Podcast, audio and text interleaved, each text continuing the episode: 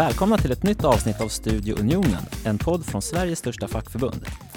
Jag som pratar här heter Tobias Brännemo och är ekonom på Unionen och med mig här idag har jag också Unionens chefsekonom Katarina Lundahl.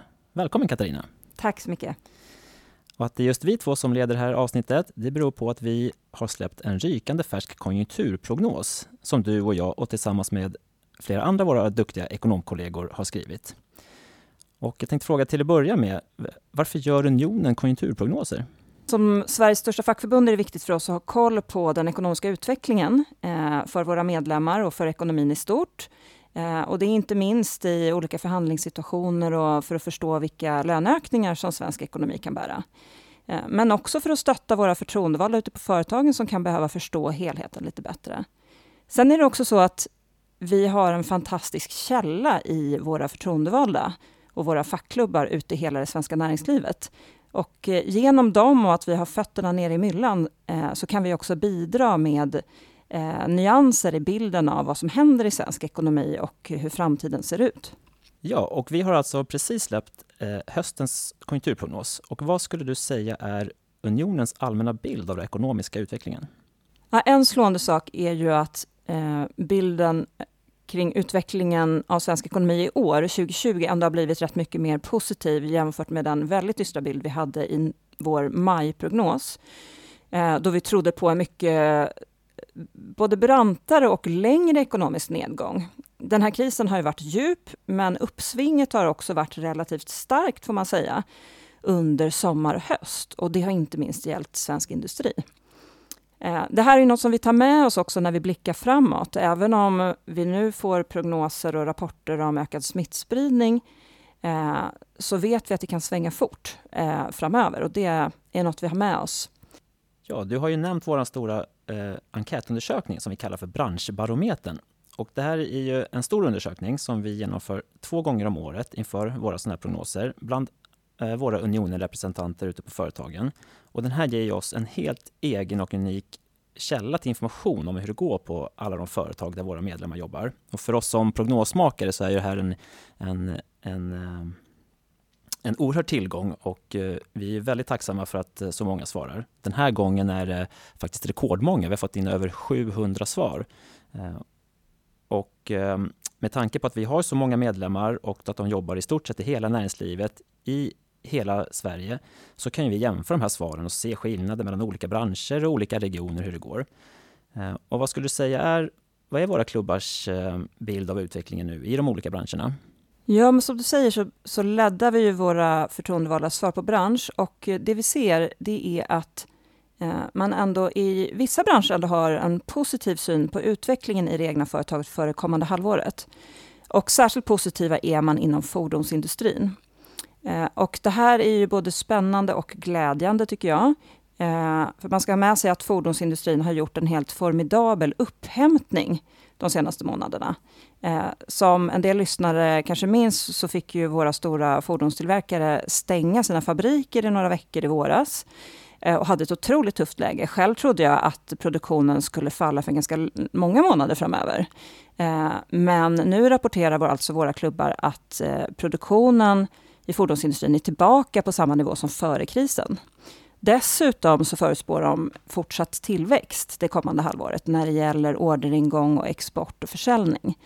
Så där är framtidsbilden ljus. Eh, och jag ska lägga till att eh, våra klubbar har svarat på den här enkäten i slutet på oktober. Eh, så det är ju såklart då några veckor sedan, men jag har också efter det pratat med klubbordföranden på flera stora fordonsföretag i Sverige. Och bilden står sig trots eh, att det ju har kommit ökad smittspridning sedan dess. Det de är lite oroliga för det är ju att eh, sjukdomar kan störa leverantörskedjorna men man ser inte framför sig samma problem ändå som man hade i våras.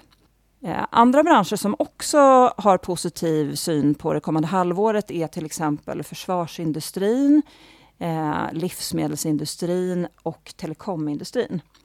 Eh, och telekomsektorn eh, är ju den branschen inom tjänstesektorn som har starkast framtidsutsikter och eh, är ju en stor och viktig bransch i Sverige som kan agera draglok, inte minst för en del andra delar av tjänstesektorn.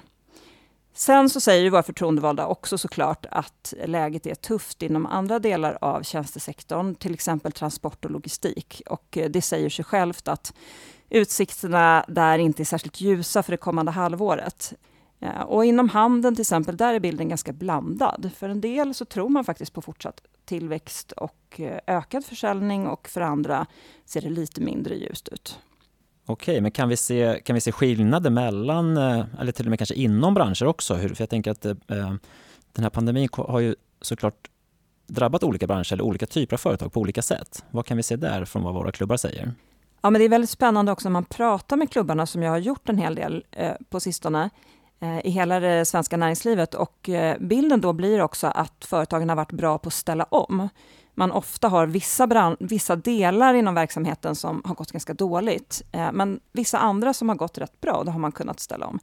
Sen är det självklart så inom tjänstesektorn att transporterar man gods, då har man haft en bättre utveckling än om man transporterar människor. Så att alla som har verksamhet som relaterar just till mänskliga möten har såklart haft det svårare. Eh, men man ska komma ihåg att delar av tjänstesektorn också har kunnat ställa om till mer digitala former på olika sätt och klarat sig hyfsat i det ändå, även om skillnaderna är stora mellan olika företag också. I rapporten har vi också en, ett annat eh, så att säga, eget bidrag och det rör den här användningen av korttidsarbete som har varit ett väldigt viktigt system för att eh, mildra effekterna av den här krisen och där det egentligen enligt olika officiella källor inte finns någon bra statistik över hur det faktiskt har använts. Men där har ju vi kunnat återigen då utnyttja vårt stora nätverk av både medlemmar och förtroendevalda som faktiskt eh, är i verksamheten ute på företagen och eh, kunnat undersöka hur, hur användandet av korttidsarbete har sett ut bland våra medlemmar. Vad kan vi säga om de resultaten? Ja, men det där är väldigt spännande tycker jag. Eh, och vi gjorde då enkätundersökningar i maj kring användningen av korttidsarbete och har följt upp då med undersökning nu under hösten så att vi har kunnat se hur användningen utvecklas över tid. Och i våras, i maj, då var det alltså en femtedel av våra medlemmar som var korttidspermitterade. 120 000 personer. Eh, och när vi har undersökt nu igen här i höst, i oktober, då har det visat sig att det bara är 30 000 som fortfarande är permitterade. Och bland de 30 000 så är det förmodligen en hel del också som arbetar fler timmar nu än vad de gjorde när de blev permitterade från början. Och det här tycker jag visar framförallt på två saker. Dels på att systemet är väldigt flexibelt, att företagen eh, använder det så att säga som ett dragspel. Och också att eh, det faktiskt går ganska bra just nu ute på en hel del företag. Och att, precis som jag var inne på, återhämtningen ändå har kommit en bra bit på väg eh, inom en hel del branscher och företag. Och det är därför som de har tagit tillbaka sin personal. Och det är det också våra klubbar säger, att det är den främsta anledningen till att man har avslutat korttidsarbete. Att efterfrågan har kommit eh, tillbaka. En annan sak som våra klubbar, särskilt inom industrin också säger, eh, det är att korttidsarbetet har varit helt avgörande för deras möjlighet att ta tillvara den snabba uppstudsen i efterfrågan som har kommit här nu under sommar och höst, till exempel i fordonsindustrin. De hade aldrig kunnat klara av att komma tillbaka till så hög produktionsnivå som de har nu, som är på samma nivå som före krisen, om de inte hade kunnat behålla sin personal och helt enkelt bara väldigt snabbt ta tillbaka den. Eh, och eh, det här är ju en kris där det svänger väldigt snabbt. Och då är det här systemet väldigt... Eh, det finns väldigt många fördelar med det. Ja, och vi kan ju se i resultaten också att den förändring som har skett sedan i våras, det beror ju både på att det nu är en lägre andel företag som använder korttidsarbete överhuvudtaget. På vissa ställen har det avslutats helt. Men även bland de företag som fortfarande har systemet igång så är det nu en mindre andel av de mm, anställda mm, som omfattas av det. Mm. Så det har så att säga skett en förändring i två led där. Ja. Men visst är det så också att eh, den här utvecklingen har ju då naturligtvis varit olika mellan olika branscher. Precis. Eh, och eh, det är ju så att vi vet ju att eh, återhämtningen har gått snabbare inom vissa branscher än andra. Jag har ju nämnt fordonsindustrin som en där det har studsat tillbaka bra. Vi ser ju i då mer besöksnäring och hotell och restaurang och den typen av tjänstebranscher. Där var det drygt 50 procent av våra medlemmar som var korttidspermitterade i våras och det är ungefär 30 procent nu. Så att även där har det skett eh, då en viss tillbakagång till jobbet, men inte alls i lika stor omfattning då som, som snittet då, som i vissa andra branscher. Så att det är tydligt att det här stödet fortfarande behövs också på en hel del håll och förmodligen kommer behövas också framöver. Ja, det är helt klart så att, att coronapandemin är ju det som påverkar utvecklingen mest just nu. Och eh, de senaste veckorna så har vi också tyvärr sett att eh, smittspridningen har ökat och eh, dessutom ganska snabbt, både i Sverige och i många, många andra delar av världen. Och det införs nya restriktioner allt eftersom för att lindra det här. Vad får det här för konsekvenser under den närmsta tiden? Ja, men det är ju en bra fråga och eh, jag tycker man ska ha med sig några olika saker i huvudet när man tänker på den. Det ena är då den erfarenhet vi har gjort under det här halvåret, att det kan svänga väldigt snabbt. Så man får inte bli för förblindad av just om smittspridningen ökar här och nu, för det kan svänga snabbt åt andra hållet också. Det såg vi i våras.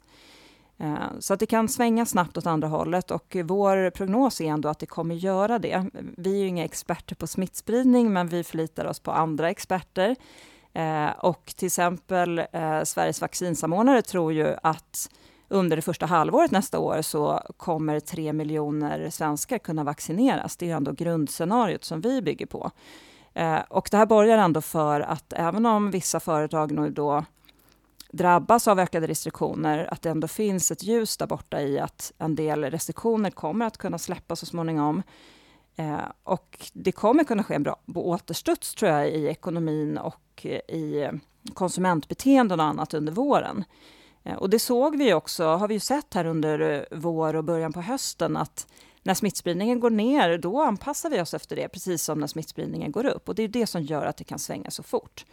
Eh, och hushållen, de har bra med pengar i plånboken. Och nu har vi också industriavtalet på plats som gör att, och som ju sätter märket för löneökningstakten och som borgar då för ganska goda reallöneökningar i år och nästa år. Så att, samtidigt som eh, färre korttidspermitterade och får lönesänkningar på grund av det. Så att det finns absolut förutsättningar för en, eh, att hushållen börjar konsumera igen när de bara får och kan det framöver. Men med det sagt så är det klart att den här ökade smittspridningen skapar osäkerhet eh, såklart kring eh, utvecklingen både i Sverige och i omvärlden och vilka ytterligare restriktioner som kommer behöva komma till på grund av det här.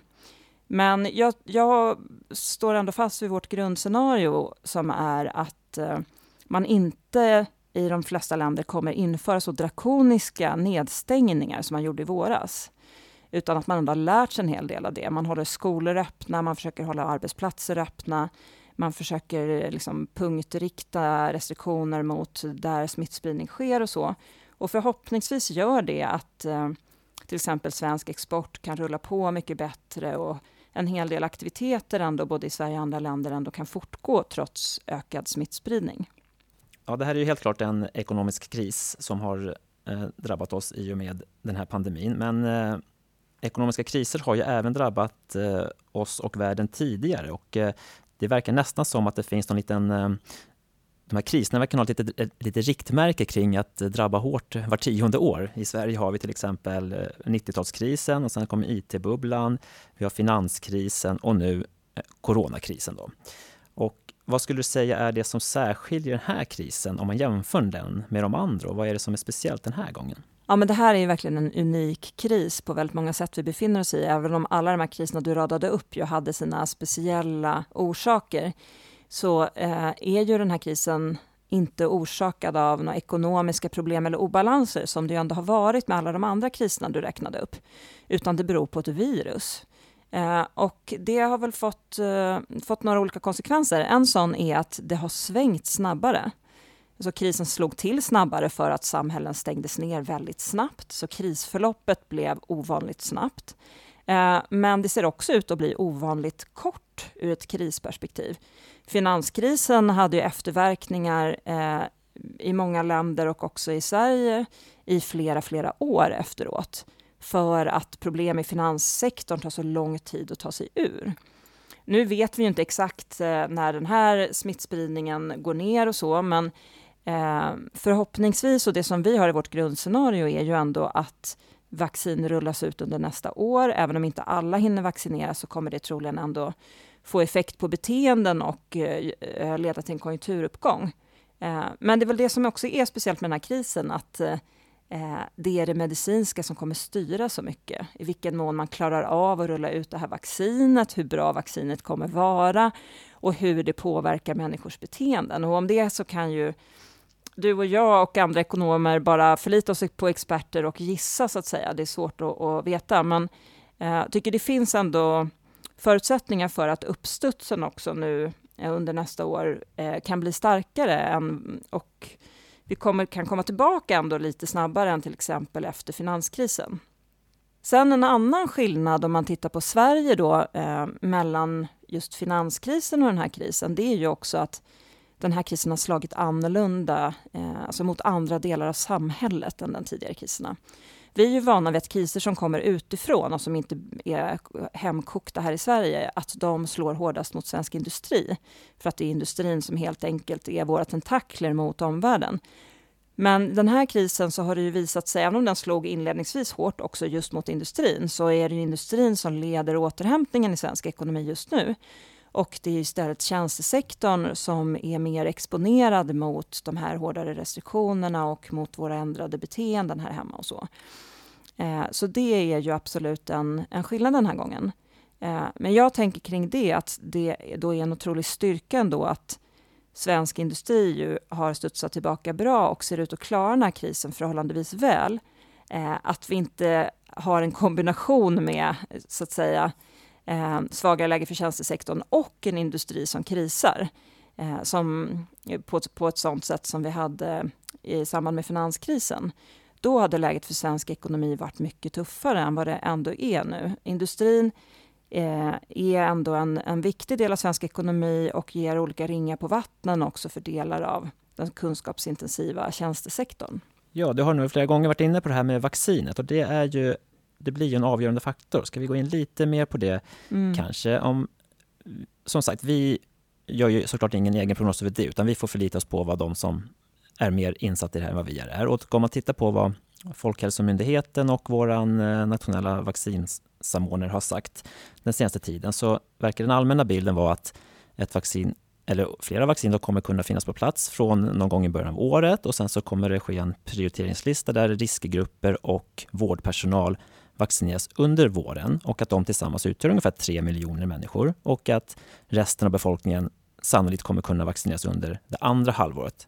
Jag tänkte just på det, vad, eh, om man blickar lite längre in i nästa år, det här från sommaren och framåt, vad tror vi om utvecklingen där? Jag tror att det kan bli en ganska stark eh, uppgång i svensk ekonomi under det andra halvåret. Eh, nu har vi erfarenheterna från förra sommaren också eh, som lärde oss att eh, smittspridningen då i alla fall och förhoppningsvis också då nästa sommar går ner när det blir varmare. Så en kombination av att en väsentlig del av befolkningen har vaccinerats, de som är, vi behöver skydda eller, eller som är mer exponerade mot viruset eh, och att spridningen i sig går ner när det blir vår. Eh, och vi inte behöver bli, vara kanske riktigt lika rädda för den här kraftiga uppgången som vi ändå har sett nu i höst, om en stor del av befolkningen hunnit bli vaccinerad. Det borde ju borga för, tror jag, ändå att en ekonomisk uppgång.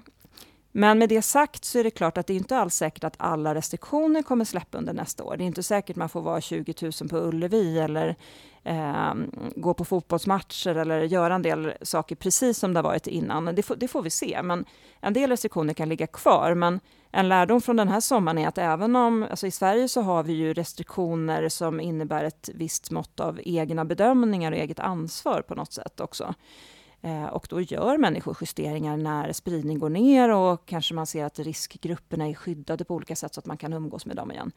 Eh, och då kan det bli en stark uppstuds för konsumtion, ehm, för viss typ av besöksnäring, för viss typ av resande eh, och eh, ja, för delar av tjänstesektorn. Så att för tjänstesektorn tror jag att det, fram till dess så handlar det mycket om att, att övervintra eh, att hitta nischer som funkar också i det här läget. Och det vet jag att många svenska företag är väldigt bra på helt enkelt, att, eh, och har, har varit bra på under den här krisen. Och jag tror också att eh, många företag har lärt sig mycket också under den här krisen och är nu mycket mer förberedda och har gått över redan till mer digitala arbetssätt och sådär. Eh, och kan hantera den här uppgången vi ser nu bättre eh, än första gången det slog till men så det är, väl, det är väl vår bild av utvecklingen under nästa år ändå, att det finns ändå förutsättningar för en bra återhämtning. Eh, vi har i vår prognos att vi tror att svensk ekonomi kommer växa med 3,5 procent nästa år. Jag tror att om den här vaccinutrullningen blir framgångsrik så kan det bli en större uppgång än så. Men det är klart att eh, eh, blir det problem eh, kopplat till den och eh, ytterligare eh, smittspridning under nästa höst så, så kan det ju vara lite åt andra hållet, så det finns ju osäkerhet såklart. Men, men det finns ändå goda utsikter tycker jag för en eh, stark återhämtning under nästa år. Det är ju intressant också det här med hur att vi som befolkning ändå verkar kunna anpassa oss ganska snabbt efter nya regler, rekommendationer och så. Och mm. Eh, vi har ju sett det till exempel i utvecklingen av av konsumtionen och hur, hur den har utvecklats som gick ner väldigt snabbt i våras när det var som mm. värst. Sen så var det en ganska snabb återhämtning under sommaren när smittspridningen var lägre och restriktionerna eh, kunde lättas lite grann. Eh, vi har tittat, det finns ju olika sätt att följa det här och till exempel har bankerna har ju nu börjat redovisa sina eh, kort, alltså data över hur, hur mycket vi köper via deras korttransaktioner, vilket har visat sig vara en, en god eh, indikator för hur, hur hela konsumtionen utvecklas. Och där till exempel i Swedbanks sån data så har vi sett att det var ett väldigt stort tapp i våras. Sen så gick det där, eh, ökade den aktiviteten kraftigt under, under sensommaren och början av hösten fram till egentligen nu när restriktioner har gjorts striktare igen mm. och då såg man direkt en effekt i att vi konsumerar mindre också. Mm. Och det där är ju naturligtvis då besvärande för de som Eh, är beroende av att sälja till konsumenter just nu, men mm. är också som du säger ett tecken på att det också kan vända snabbt uppåt när väl restriktionerna ja. kan eh, lättas. Så är det ju. Och, och sen tycker jag också jag hör att eh, alltså man påverkas väldigt mycket, eller företag påverkas väldigt mycket beroende på var de befinner sig. De här restriktionerna påverkar ju var vi finns. Om alla jobbar hemma, plötsligt så töms stadskärnorna, men däremot så kanske vi eh, går till den lokala restaurangen eller ICAn mer och så. Så att det påverkar ju också vilka som får vår köpkraft, inte bara eh, hur mycket vi konsumerar. Eh, men eh, det är ju eh, eh en intressant informationskälla det där och jag eh, tycker du satte fingret på det viktiga i att det också visar att det, det svänger fort, men det är klart att det kan bli en Vissa handlare kan få det tufft och det gäller ju för dem att kunna ställa om till det digitala, för det är ju det som många av oss nu är hänvisade till. Och själv så tycker jag att det är ju inte alls lika kul att sitta hemma och köpa precis alla julklapparna mot att få gå ut och klämma och känna lite grann. Eh, plus att man ju inte kommer fira jul kanske med lika många personer, så att risken finns ju att julhandeln ändå blir lite mer avslagen än normalt. Men förhoppningsvis så använder vi de där sparade eh, kronorna i, i plånboken senare i vår till olika saker. Det kanske inte kommer bli precis samma sorts konsumtion då, men, men hushållen kommer ju ha eh, en god ekonomisk ställning och när de får bättre förtroende också kanske att känsla för att de kommer behålla sina jobb och att ekonomin är på gång, eh, så kommer man säkert använda en del av de där pengarna igen. Ja, jag tänkte att vi skulle gå in lite mer på utvecklingen på just arbetsmarknaden. Det är ju såklart en eh, viktig och central fråga för oss som ett fackförbund och eh, något som vi både har extra intresse i och eh, eh kanske också extra insikt i jämfört med andra. Och vad skulle du säga är vår bild av hur arbetslösheten utvecklas just nu? Ja, först vill jag börja med att säga att eh, när vi gjorde vår prognos i våras, då trodde vi att arbetslösheten skulle toppa på en 10-11 procent nu i vår. Vi var oroliga för nya varselvågor, inte minst inom industrin här under hösten. Lyckligtvis så har det inte blivit så illa, eh, utan arbetslösheten har eh, som mest legat runt 9% och legat still där här nu under några månader. Det är ju fortfarande i historiskt perspektiv en hög nivå, men eh, vi kan ändå konstatera att eh, det inte blev så illa som vi trodde i våras. Eh, när vi tittar framåt så är ju frågan också hur de ökade restriktionerna påverkar arbetsmarknaden nu här i närtid och så, men vår samlade bedömning är ändå att Återhämtningen fortsätter i delar av ekonomin samtidigt som vissa andra kan gå in i en svacka och det där borde lite grann ta ut varandra här i närtid de kommande månaderna. Vi såg också att innan den här nya vågen av smittspridningen eh, kom igång eh, så gick till exempel arbetslösheten enligt Arbetsförmedlingens mått började ticka ner och samma såg vi också när det gäller a-kassornas eh, ansökningar om om att få ersättning. Eh, så det tydde på att det faktiskt skedde en att arbetslösheten var på väg neråt. Sen nu har vi fått den här ökade smittspridningen som säkert får vissa konsekvenser. Eh, och då tänker vi att det snarare stoppar upp den utvecklingen och bromsar den och gör att vi ligger kvar då på den här arbetslöshetsnivån ett tag till. Men det är givet då eh, våra scenarier som vi bygger prognosen på kopplat till smittspridning och eh, vaccinutrullning så eh, tycker jag att det absolut finns förutsättningar för att arbetslösheten ska börja sjunka igen då till våren eh, och under nästa år.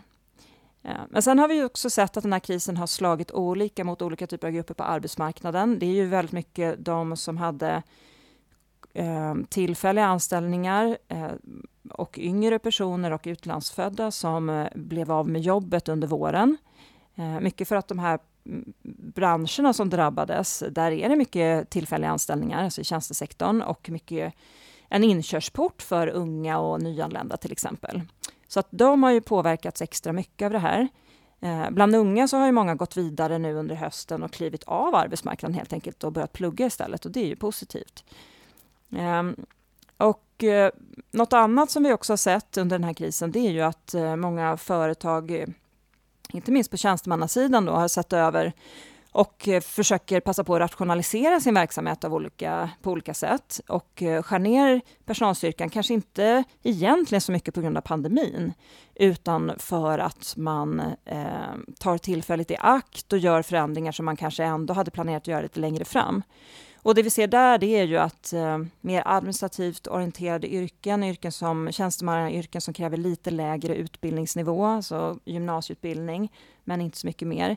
Eh, där finns ju större risk då både på att jobben försvinner nu, men att jobben också faktiskt inte kommer tillbaka efter krisen. Och det är jätteviktigt att de personerna kan gå vidare och vidareutbilda sig på olika sätt för att kunna ta de nya jobb som också kommer att finnas, men som ofta är mer eh, kunskapsintensiva och kräver andra kvalifikationer. Eh, men något annat som jag också vill säga när det gäller jobben, att vissa jobb som försvinner, de kommer inte tillbaka. Men en del andra jobb kommer faktiskt komma tillbaka också. Eh, det är jobb, eh, om man jobbar på ett företag som går dåligt, men att det man själv gör kanske egentligen är ett framtidsyrke, ja, men då kommer man nog kunna få ett nytt jobb inom en, en inte alltför avlägsen framtid. Det är också så att en del jobb som har försvunnit i tjänstesektorn, det beror inte på att de rationaliseras bort, det beror på att vi inte får konsumera. Vi får inte gå på restaurang och konserter, vi får inte resa bort över helgen och så.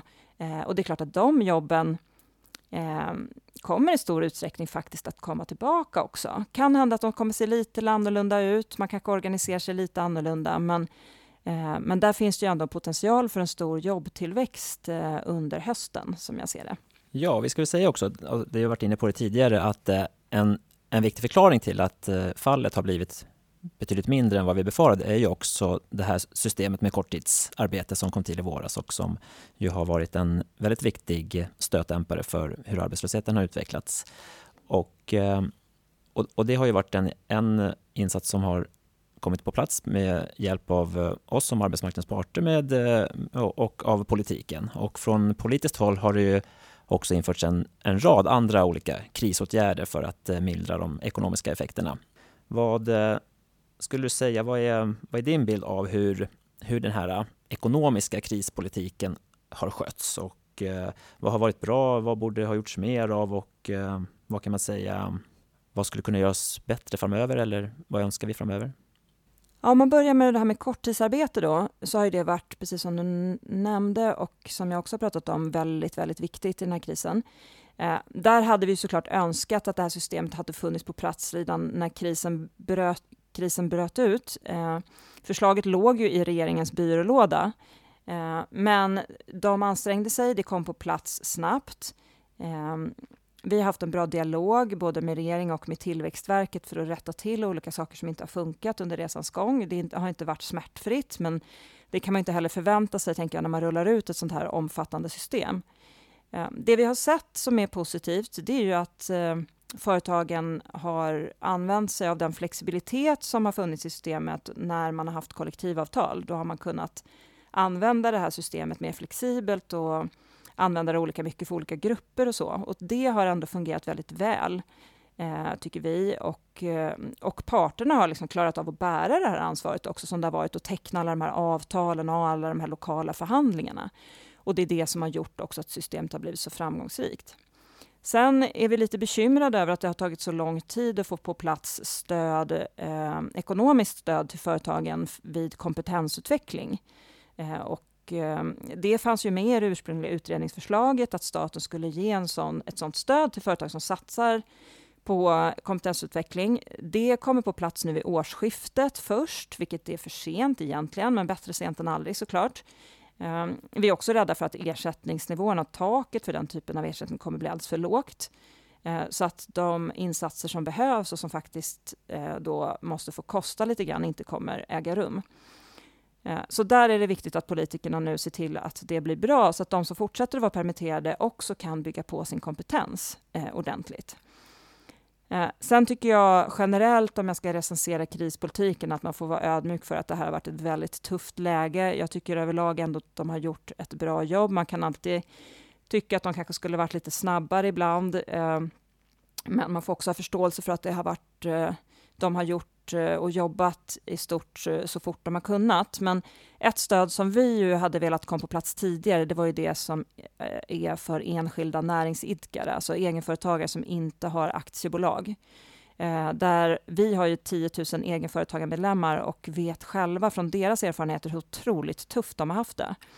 Och har man haft aktiebolag, då har man ju kunnat korttidspermittera sig själv, medan de med egen firma i princip har varit helt utlämnade och inte har kunnat använda de stöd som har funnits.